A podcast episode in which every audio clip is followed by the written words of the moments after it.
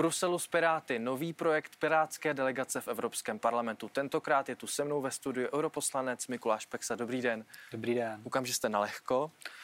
No tak ono se to tady nenosí, eh, respektive já si myslím, že v podstatě ty první lidé, kteří tady začali chodit v tričku nebo v mikině, se tu objevili někdy před 15-20 lety. Prostě ta budova je eh, modernější a obecně taková atmosféra je, eh, ta atmosféra je prostě taková, řekl bych, jako otevřenější těm, těm věcem. Je pravda, že tady vlastně žádný povinný dress code není, takže toho využíváte. K tématu Evropské komise, která vlastně v březnu chce ještě vydat COVID zelený digitální pas, který má sloužit k lepšímu cestování ohledně ohledně eh, toho, že by neměly být karantény, ať by neměly být povinné testy. Vy ale máte k návrhu nějaké výhrady. Co se vám konkrétně nelíbí? No já jsem hodně opatrný, protože závisí na tom, jak se to celé provede. Eh, byl bych velmi nerad, kdyby vznikla nějaká velká centralizovaná databáze, do které by se nadspaly osobní údaje v podstatě všech Evropanů a potom to tamtud uniklo. Jo. Já bych byl daleko radši, kdybychom měli řešení, které bude založené, řekněme, na nějakých jaksi uh, digitálních certifikátech, které vám prostě, nebo certifikátech, může být i papírový, uh, které vám prostě lékař vydá v okamžiku očkování a vy ho ukážete, když ho budete chtít ukázat, když nebudete chtít ukázat, tak po vás ho nikdo nemůže chtít. To si myslím, že by bylo, to si myslím, že by bylo lepší řešení, eh, které vlastně by zabránilo, řekněme, diskriminaci těch lidí, kteří se nechtějí nebo nemohou nechat očkovat eh, a eh, rizikum spojeným s únikem, s únikem osobních informací. To souvisí s tím, že Piráti jsou dlouhodobě proto, aby očkování bylo dobrovolné. Nicméně ten digitální zelený pas by měl mít i možnost tam nahrát negativní test na COVID-19. To je jako varianta očkování, to podle vás nestačí? Stačí? Eh, já si myslím, že by v principu stačilo pro, pro ty úkony typu cestování nebo uh, podobně uh, stačilo nahrazovat tento potvrzení o očkování negativním testem. Uh, pochopitelně vnímám, že uh, píchnout si, nechat si píchnout jednou vakcínu a pak mít prostě třeba rok klid je lepší, než chodit po každé uh, na test, ale mělo by to být uh, osobní volbou každého člověka. Pro jakou jinou variantu tedy toho očkovacího pasu byste vy jako Pirát byl? Mohla by to být nějaká třeba aplikace, která by byla ale decentralizovaná, nebo jak si to představujete? No já si to v podstatě představuju tak, že to bude uh, jako uh, krátký nebo malý soubor uh, s nějakými, řekněme, digitálně podepsanými daty. Uh, v principu by se dal uchovávat na flashce, v principu by se dal uchovávat v mobilu. Uh, v případě nutnosti třeba poslat mailem, to by byla asi moje představa, co, co se s tím dá dělat, když, když by ho chtěl uživatel použít. Když ho nebude chtít použít, ať se ho prostě smaže nebo prostě uloží někam, uloží někam hluboko na hard disk a nikomu nezděluje pokud by to bylo tímto způsobem, nebylo by to třeba i lehce falsifikovatelné, že by si to každý mohl vlastně tu formu upravovat podle sebe? Ne, ne, ne.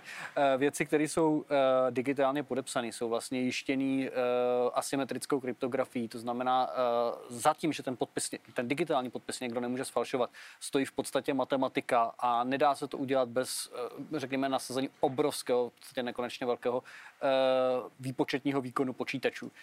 Eh, ve skutečnosti digitální podpisy jsou podstatně bezpečnější než ty klasické papírové, protože když se bavíme o těch klasických papírových, tak oskenovat a uh, někam nafotoshopovat podpis vám dokážu do 30 vteřin. Ministři zahraničí Česka, Slovenska, Maďarska, Rakouska a Slovenska podporují ten projekt evropských vakcinačních pasů.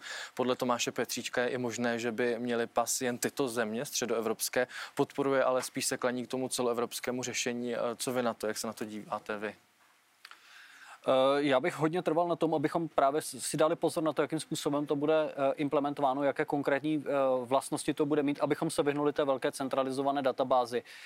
Myslím si, že, to, že by to snad neměl být problém, protože ty jižní státy v Evropě hodně trvají na tom, aby něco takového vzniklo, protože oni to konec konců potřebují, aby se k ním dostali turisté.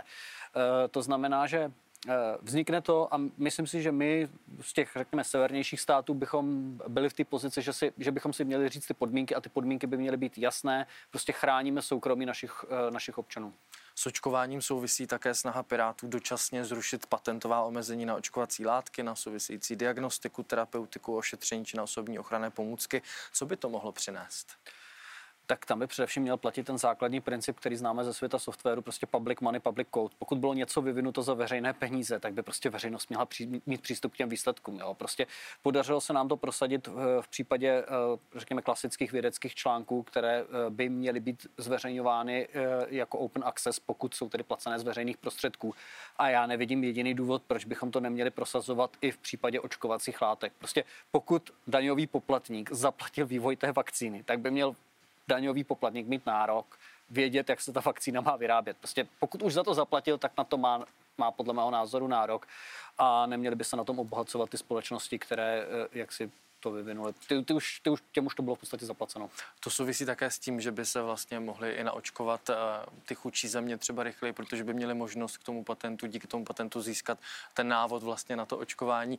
Eh, to říkala i Ursula von der Leyenová, která říkala, že dokud nebudeme bezpečí, všichni nebude bezpečí nikdo. Takže myslíte, že to má třeba nějakou šanci na úspěch?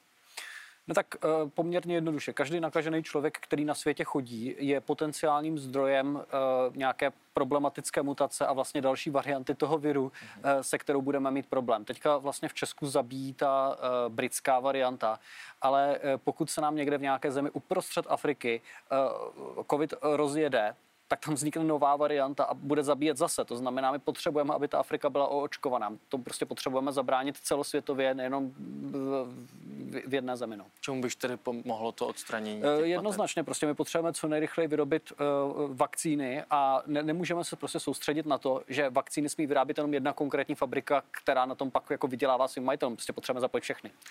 114 europoslanců, včetně Pirátů, podepsalo dopis Evropské radě, který k zrušení patentů vyzývá. Snahu podporuje asi stovka zejména chudších zemí. Jaký názor má na to ale Česká republika? No tak my jsme vyzývali, vyzývali pana premiéra Babiše a já nechci v tuhle tu chvíli předbíhat. Já doufám, že bude rozumný a dá, řekněme, přednost tomu obecnému zájmu před e, nějakými svými soukromými zájmy. A pevně doufám, že nemá příliš mnoho investováno ve vývoji vakcín. Vy jako předseda Evropské pirátské strany společně s českým předsedou pirátské strany Ivanem Bartošem jste podepsali dopis právě panu Babišovi. Už máte nějakou odpověď, nějakou reakci? Uh, ten dopis odešel teď nedávno, tak já dal bych, uh, dal bych prem, premiérové kanceláři nějaký čas na to zareagovat a kdykoliv si to rozmyslí a tu vlastně celou tu vizi otevření toho průmyslu, jak si podpoří, tak budu rád. Proti iniciativě nicméně stojí Evropská unie společně se například s Velkou Británií, Spojenými státy, Kanadou, Japonskem a dalšími bohatšími státy. Jakou tedy vy tomu dáváte šanci na to, že to projde? Já bych nikdy neříkal, že proti tomu stojí Evropská unie jako celek, nebo Kanada, nebo e, Japonsko. E, ono to prostě vždycky funguje tak, že v každé té zemi jsou nějací lidé, e, kteří mají zájmy na tom, aby jak si ten současný patentový systém fungoval v té nezměněné podobě, tak, jak funguje. A pak samozřejmě lidé, kteří se to snaží reformovat. A obvykle ti lidé, kteří se snaží patentový systém zachovat v jeho původní podobě, to dělají z toho důvodu, že jim proto z toho kinou poměrně jako významné zisky. V praxi se to projevuje tak, že pak ty konkrétní firmy, řekněme, eh, si tady platí v Bruselu v podstatě něco jako vyslance, kteří tady prostě, tady, tady jsou v podstatě celé kanceláře eh, plné lidí, kteří nemají na práci nic jiného, než jak si obtelefonovávat jednotlivé poslance a vysvětlovat jim, že patenty jsou skvělé a rozhodně by měly být zachovány. A ten váš odhad na to, že to projde? Eh, já si myslím, že tohle je taková dost unikátní situace, takže bychom ji měli využít, protože by to mohlo projít. Konec nepřehledného značení spotřebičů, asi všichni známe A+, až A+++, s tím je ale od začátku března konec. Škála stupnice značící energetickou zátěž je nově posunutá opět na A až G. Co to přinese spotřebitelům? Já doufám, že se v tom konečně bude moc vyznat, protože eh, já se přiznám, že jsem i jako člověk, který by to asi měl chápat, eh, měl trošku problém v tom vyznat se, co mi to vlastně to označení říká. Takže věřím tomu, že teď konečně snad jako budeme vědět, co si vlastně kupujeme i jaké to má dopady, kolik nás to bude stát vlastně ve finále eh, elektřiny, když eh, jak si ten přístroj budeme používat a každý si bude moct udělat informovaný odhad, jestli to vlastně chce nebo nechce. Frakce zelených Evropská svobodná aliance, jejíž součástí jsou právě Piráti, tak to považuje za ohromný úspěch, ty štítky. Jak plánujete společně s frakcí řešit dál ten problém uh, energetické zátěže spotřebičů? Co dalšího nás čeká? No já si dovedu představit, nebo respektive už to vlastně teďka prošlo, eh, minimálně pro některé výrobky máme takzvané právo na opravu, to znamená, že v podstatě výrobce by měl zajistit, aby bylo možno ten eh, produkt, pokud se na něco porouchá, eh, opravit a nebylo nutno ho automaticky vyhazovat. Já tohle si myslím, že je taková jako, řekněme, rozumná forma toho, jak snižovat tu ekonomickou a ekologickou zátěž pro naše hospodářství, protože Eh, řekněme, to množství těch produktů, které vlastně těsně po uplynutí eh, záruční doby eh, odešly, protože vevnitř bylo nějak, jak se lidově říká, kurvítko, tak to je jako neuvěřitelné. Jednak to zatěžuje peněženky všech občanů, druhá to samozřejmě zatěžuje i životní prostředí, protože zvlášť ta, řekněme, vyhozená elektronika je prostě špatně se to recykluje a jsou s tím akorát problémy. No. A vy sám raději opravujete nebo kupujete nové spotřebiče? No, můj táta byl takový kutil, takže já strašně rád do těch věcí hrabu a když už to i nejde opravit, tak si s tím pak ještě hraju, co se s tím, co se s tím dá všechno udělat. No. Říká europoslanec Mikuláš Pek, vám děkuji za rozhovor. Taky děkuji. A s vámi se těším opět na viděnou zase příště.